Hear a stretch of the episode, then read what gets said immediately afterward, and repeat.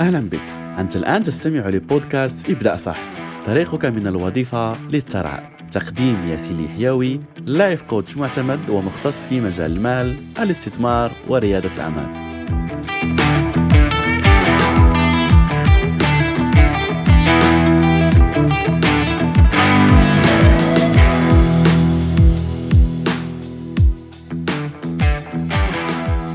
هل تريد جمع مال أكثر؟ هل سبق وجربت الادخار ولكنك لم تنجح؟ إن كانت إجابتك بنعم على أحد هذه الأسئلة أو تريد تعلم كيف تبدأ الادخار ففي هذا الفيديو سأشارك معك خمس خطوات إن طبقتها فأنا أعدك أنك ستبدأ في الادخار ورصيدك البنكي سيزيد بصورة غير مسبوقة أول شيء سنتكلم عنه وهو خطأ يقع في أغلب أغلب الناس في موضوع الادخار هو أن تجد شخص سواء جرب آه، الادخار في فترة من فترات حياته ولم ينجح أو شخص يريد أن يبدأ الادخار لأول مرة وتجده يعني يرى مصروفاته يعني يحصل على دخل سواء من العمل أو من مشروعه الخاص فيرى مصروفاته الشهرية ويكون غير راضي ومستاء عن وضعه المالي فيريد أن يحسن من يعني من تسييره للأموال. فأول فكرة تطرح في عقله هي أن أبدأ في الادخار بنسبة مثلا سيقول لك سأبدأ في ادخار نصف المبل... نصف الراتب 40% من الراتب ثلث الراتب. كل هذا بدون دراسة بدون وعي فقط فكرة يطلقها لكي لا يقوم بلوم نفسه أو لكي يعالج هذا المشكل الذي عنده في في طريقة الصرف. فيطلق هذه النية عفوا يطلق هذه النية بدون وعي. الغلط هنا هو أن هذه كما ذكرت هذه النسبة غير مدروسة. فالنسبة التي ينصح بها كل الخبراء والتي أنصحك بها أن تبدأ بها هي نسبة 10% فالنسبة ممكن تبدأ تذهب يعني ل 20 30% على حسب كل شخص على حسب مستوى معيشتك على حسب الصدر اللي عندك على حسب المسؤوليات والالتزامات اللي عندك. ولكن أول نسبة يمكن أن تبدأ بها والتي يجب أن تكون في المتناول هي 10% فخليك فاكر دائما أن الادخار هو عادة وأي عادة يجي يعني تريد أن تدخلها لحياتك فيجب أن تبدأ فيها بالتدريج ابدأ بشيء قليل وبعدها حسن في هذه النسبة. فتخيل معي أن شخص يذهب للجيم لأول مرة. وتجده يدخل الجيم ويقول لك سأذهب بعمل آه، تمارين مثلا ب 100 كيلو أو 70 كيلو أو 40 كيلو فأكيد لن يستطيع أو سيقوم بالتدرب لمدة سبع أيام آه، أسبوعين وبعدها سيعود للمنزل ويقول لك آه الجيم ليس لي. أو هذا نفس الأمر يقع في, في الادخار. يطرح يعني يقول لك الشخص أنه سيقوم بادخار 50% من الراتب. يجرب الشهر الأول الشهر الثاني تجده لا يستطيع يقول لك آه جربت الادخار ولكن لم أستطع. لأن الهدف الأول لم يكن واقعي. ثاني شيء سنتكلم عنه وهو موضوع النية. وهذا أمر جد جد مهم في أي شيء تقوم به في حياتك و آه، يعني شخصيا شكل فارق كبير في حياتي وهو أن تكون لك نية في أي شيء تقوم به. ففي موضوع الادخار يجب أن تحدد حددت نسبة 10 أو 20 أو 15% من الراتب ستضعها في موضوع الادخار. يجب أن تقول أن هذا المبلغ بعد أربع شهور بعد ست شهور بعد سنة ماذا سأقوم به؟ ما هي النية من وراء هذا الادخار؟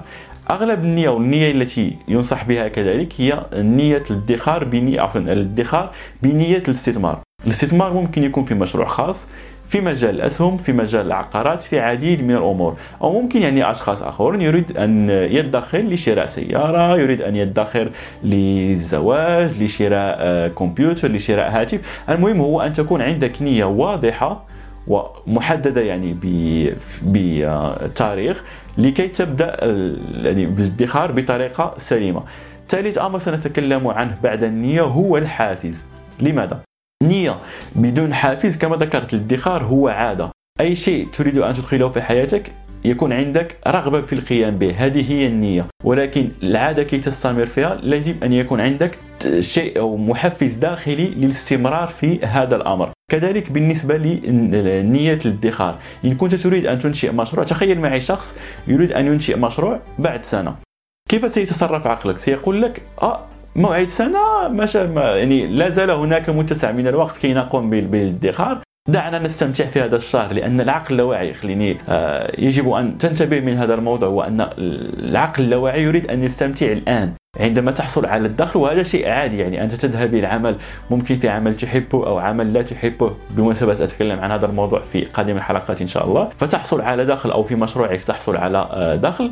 فهذا الدخل أنا أريد أن استمتع, أستمتع به. فعقلك اللاواعي يقول لك استمتع به الآن. لماذا ننتظر سنة كي ننشئ المشروع ونستمتع بعدها؟ استمتع به الآن. بدون حافز ستذهب وراء هذه الأفكار وستستمتع الآن وتاتي تأتي بعد ثلاث أربع شهور وتجد أنك لم تلتزم بالنسبة أو بالأمر الذي كنت وضعه من أجل الادخار فلازم يكون عندك حافز قوي. تخيل شخص يريد أن ينشئ مشروع لأنه عارف أو طردوه مثلا من العمل وأخبروا أنه سيكون بلا عمل بعد ست شهور.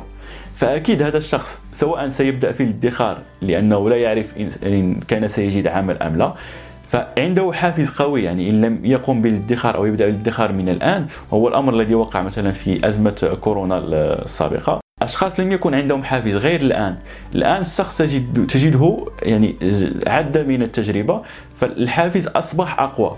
فالحافز صراحة على حسب كل شخص. أريدك أن تجلس مع نفسك وتبحث عن حافز يجعلك تستمر في موضوع الدخل شهريا وليس فقط في شهر واحد. بالنسبة لموضوع أو النقطة الرابعة فهو أول شيء ومن بين الأمور التي تفرق ما بين العقلية الغنية والعقلية الفقيرة هي أن العقلية الفقيرة يعني يعطي المال لكل الناس وبعدها يعطي لنفسه عكس العقلية الغنية. العقلية الغنية يعطي المال لنفسه أولا وبعدها باقي الأشخاص. بمعنى العقلية الغنية عندما يحصل على الدخل أول شيء يقوم به هي الادخار لأن الادخار لك من لأجل هدف لأجل مشروع لأجل تحقيق الحرية المالية لأن هو هدف بالنسبة لك. فأول شيء يجب أن تقوم به هو أن تأخذ هذه النسبة حددت 10% عندما يعني آه، تحصل على الدخل.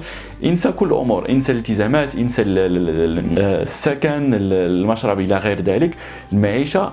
قم باخذ هذه النسبة على جنب وبعدها يعني آه، اصرف على باقي الأمور. هذه كانت النقطة الرابعة. النقطة الأخيرة معنا وهي قسم أموالك على كل أمور الحياة. من بين كما ذكرت قبل قليل أن العقل اللاواعي يريد أن تستمتع الآن فأعطيه هذا كذلك. بمعنى خصصت 10% ف90% الباقية من من الراتب ليس كلها للسكن وللمعيشة وللملبس لا. عندك احتياجات أخرى في الحياة منها مثلا التعلم منها الصدقة آه، منها آه، اللبس كذلك المعيشة العائلة الأشخاص. الأشخاص اللي محيطين بك كنت تساعد أشخاص قريبين منك آه، أبوك أمك أخوة من العائلة والأشخاص الذين تساعدهم شهريا. أنفق المال على هوايات وأشياء تحبها في الحياة. فالمهم أن تغطي كل جوانب الحياة فبالتالي أنت تستمتع في أمورك يعني في كل الأمور ب 90% الباقيه في من الدخل. وعندك على جنب تجد أن عندك 10% تكبر شهريا. وهذا يعني سيأخذنا لنقطة جديدة أو يعني آه، نقطة إضافية أريد أن أشاركها معك بالإضافة لخمس نقاط الرئيسية التي تكلمت عنها في هذا الفيديو وهي أنشئ حساب خاص بالادخار وخصوصا يعني يمكنك أن تطلب من آه، من البنك الذي تتعامل معه أن يكون عندك آه، حساب بنكي لا تستطيع سحب منه هذه الأموال إلا في بعض الحالات مثلا آه، حالة وفاة لا قدر الله حالة مرض حالة مثلا فقدان العمل غير ذلك اترك المال في هذا البنك وحاجة يعني إضافية أخرى لو استطعت أن تقوم بهذا الأمر بشكل أوتوماتيكي يعني عندما تحصل على الدخل يقوم البنك بأخذ 10% ووضعها في هذا الحساب الادخار فسيكون أفضل لك وستصل لنتائج جد جد رائعة. هذه يعني آه، أتمنى أن تكون استفدت من هذا الفيديو وأن تبدأ الآن باخذ الخطوات اللازمة اذهب للبنك وأنشئ حساب للادخار من الآن وإن لم تستطع ذلك فيمكنك عمل أخذ يعني علبة في المنزل تضع فيها بعد يعني تضع فيها هذه 10% حد حدد النسبة التي تريد أن تدخرها وابدأ من الآن. لا تنسى أن تضع لايك وتشارك هذا الفيديو مع شخص أو الأشخاص الذين تريد أن تساعدهم وترى أن هذا الفيديو ممكن أن يكون مفيد لهم. كما أفادك إن أفادك بطبيعة الحال. لا تنسى أن تشترك في القناة لكي يصلك باقي الحلقات واراك في الحلقة القادمة إن شاء الله. شكرا لك.